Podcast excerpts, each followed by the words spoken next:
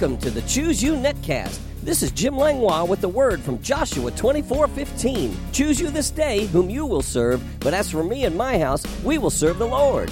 It's my prayer that this netcast will encourage and cheer you on as we join forces to draw the line in the sand, defending our faith and our households in the resurrection power of Jesus. Join me each weekday as we dig deeply into God's amazing word and bring up the rich treasures of his blessings. Are you ready? Choose you this day whom you will serve. But as for me and my house, me and my house, me and my house. I said, choose you this day whom you will serve. But as for me and my house, me and my house, me and my house.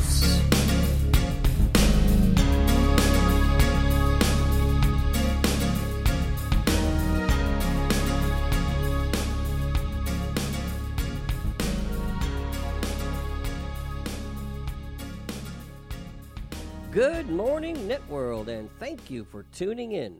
Are you ready to get into the Word again?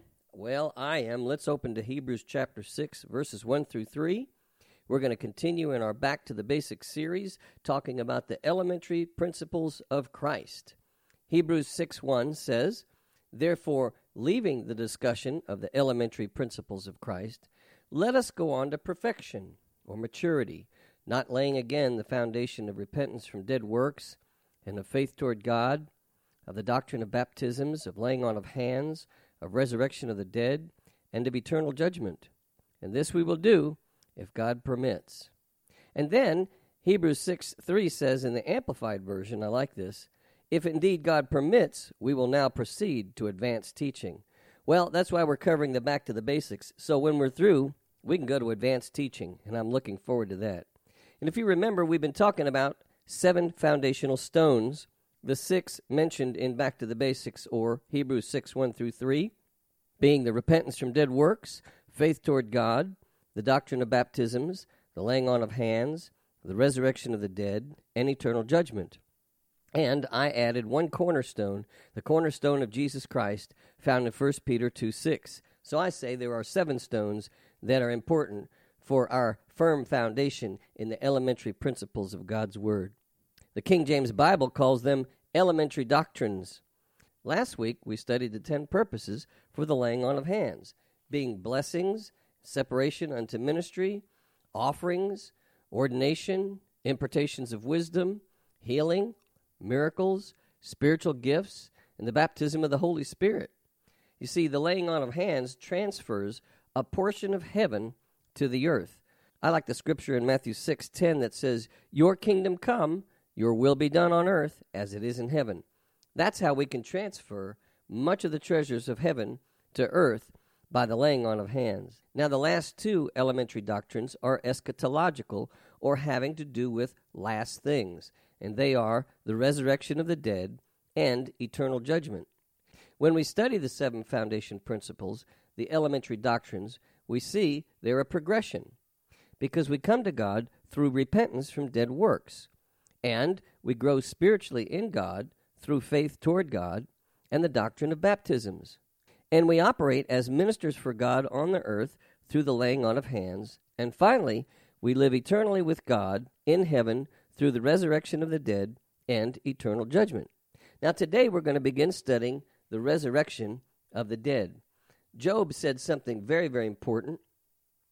He said in chapter 19, verse 25 through 27, that's Job 19, 25 through 27, For I know that my Redeemer lives, and he shall stand at last on the earth. And after my skin is destroyed, this I know, that in my flesh I shall see God, whom I shall see for myself, and my eyes shall behold, and not another how my heart yearns within me. What a powerful word from Job, knowing that he will be one day resurrected. Let's read 1 Corinthians 15 1 through 8. Moreover, brethren, I declare to you the gospel which I preached to you, which also you received, and in which you stand, by which also you are saved, if you hold fast that word which I preached to you, unless you believed in vain. For I delivered to you First of all, that which I also received that Christ died for our sins according to the Scriptures, and that he was buried, and that he rose again the third day according to the Scriptures. Now, this next part is very important to us. He says that he was seen by Cephas, Peter, then by the twelve. After that, he was seen by over 500 brethren at once, of whom the greater part remain to the present, but some have fallen asleep. After that, he was seen by James, now that was Jesus' brother, then by all the apostles. Then, last of all, he was seen by me also as one born out of due time. What a powerful word from Paul explaining how many people had seen the resurrected Christ in person. As Paul said in his account to King Agrippa in 1 Corinthians 15 48 through 53, he said, As was the man of dust, so also are those who are made of dust. And as is the heavenly man, so also are those who are heavenly. And as we have borne the image of the man of dust, we shall also bear the image of the heavenly man. Now let's stop right here. We can tell that the man of dust is talking about Adam, and we can talk about the heavenly man is Christ. He's calling Adam the man of dust and Christ the heavenly man. Continuing in verse 50, now this I say, brethren, that flesh and blood cannot inherit the kingdom of God, nor does corruption inherit incorruption. Behold, I tell you a mystery. We shall not all sleep, but we shall all be changed in a moment, in the twinkling of an eye, at the last trumpet.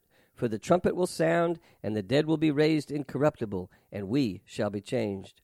For this corruptible must put on incorruption, and this mortal must put on immortality. In other words, we go from being born dust to be born again in the heavenlies. We are resurrected a new creature in Christ, and we will be resurrected immortal, and will have a body like Jesus instead of a body like Adam. So whether we live until the rapture or die beforehand, we will be resurrected. As a matter of fact, 2 Corinthians 5 8 says, To be absent from the body is to be present with the Lord. But what kind of body will we have?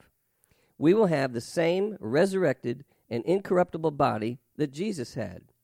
We can find it in John chapter 20, verse 27. It says, Then he said to Thomas, Reach your finger here and look at my hands, and reach your hand here and put it into my side.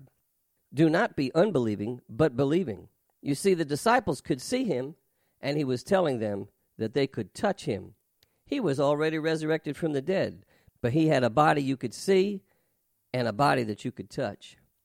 In Luke 24, verses 36 through 43, he says, Now as they said these things, Jesus himself stood in the midst of them and said to them, Peace to you. But they were terrified and frightened and supposed they had seen a spirit. And he said to them, Why are you troubled, and why do doubts arise in your hearts? Behold my hands and my feet, that it is I myself. Handle me and see, for a spirit does not have flesh and bones as you see I have. Imagine that. His resurrected body had flesh and bones.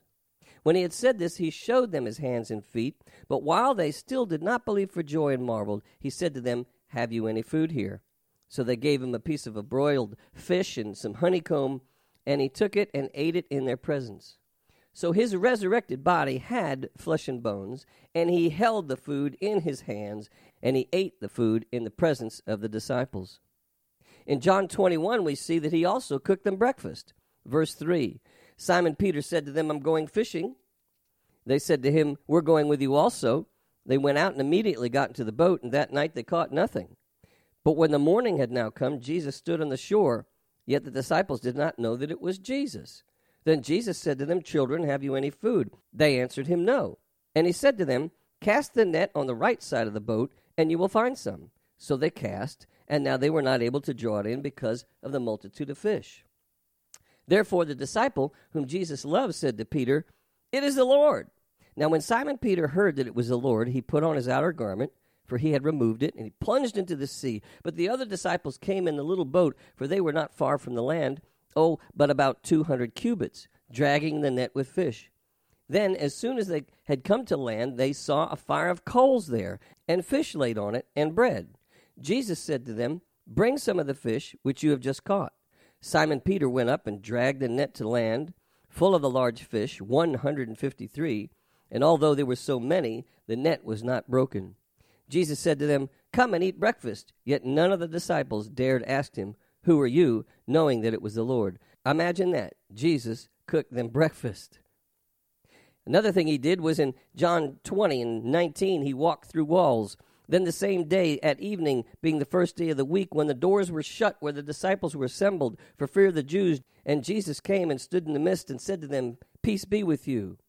The King James Bible commentary says that Christ appears to them apparently by coming through the wall. The Bible Knowledge Commentary says Jesus passed through the door as indicated by the fact that when the doors were locked, he came and stood among them. This showed the power of his new resurrection body. We also find in Acts chapter 1 verse 9 that he could fly. It says, "Now when he had spoken these things while they watched, he was taken up, and a cloud received him out of their sight." It's amazing. A resurrected body. What kind will we have? The same kind Jesus had. In 1 Thessalonians 4 13 through 18, he says, But I do not want you to be ignorant, brethren, concerning those who have fallen asleep, lest you sorrow as others who have no hope. For if we believe that Jesus died and rose again, even so God will bring with him those who sleep in Jesus. For this we say to you by the word of the Lord, that we who are alive and remain until the coming of the Lord will by no means precede those who are asleep. For the Lord himself would descend from heaven with a shout, with the voice of an archangel, and with the trumpet of God, and the dead in Christ will rise first. Then we who are alive and remain shall be caught up together with them in the clouds to meet the Lord in the air and thus we shall always be with the Lord. Therefore, comfort one another with these words. What kind of body will we have? We will have a resurrected body just like Jesus. One that you can see, and one that you could touch, one that has flesh and bones, and one where you could hold food and eat it, where you could cook on the beach like Jesus did, except you can also walk through the walls and you can also fly, and there's no death and sickness. You will have a resurrected, incorruptible body We'll go from corruption to incorruption, from a body of dust to a body of the heavens, from a body of death to a body of life, from the temporary to the eternal, a new body that can appear and disappear, a body that can walk through walls and can also fly. This is the body that we will have when we rule and reign with Christ during the millennium, just like Jesus. We will have complete victory over death. There'll be no sorrow, no tears, no sickness, no death, no crying, and no pain. John 3:16 says for God so loved the world that he gave his only begotten son that whoever believes in him should not perish but have everlasting life. Aren't you looking forward to it? That's the doctrine of the resurrection of the dead. Well, that's all the time we have today. So I look forward to being with you in my next netcast Mark your calendar, set your clock, and tune in next time as we continue in establishing our foundation with Jesus Christ as our cornerstone. I call you blessed.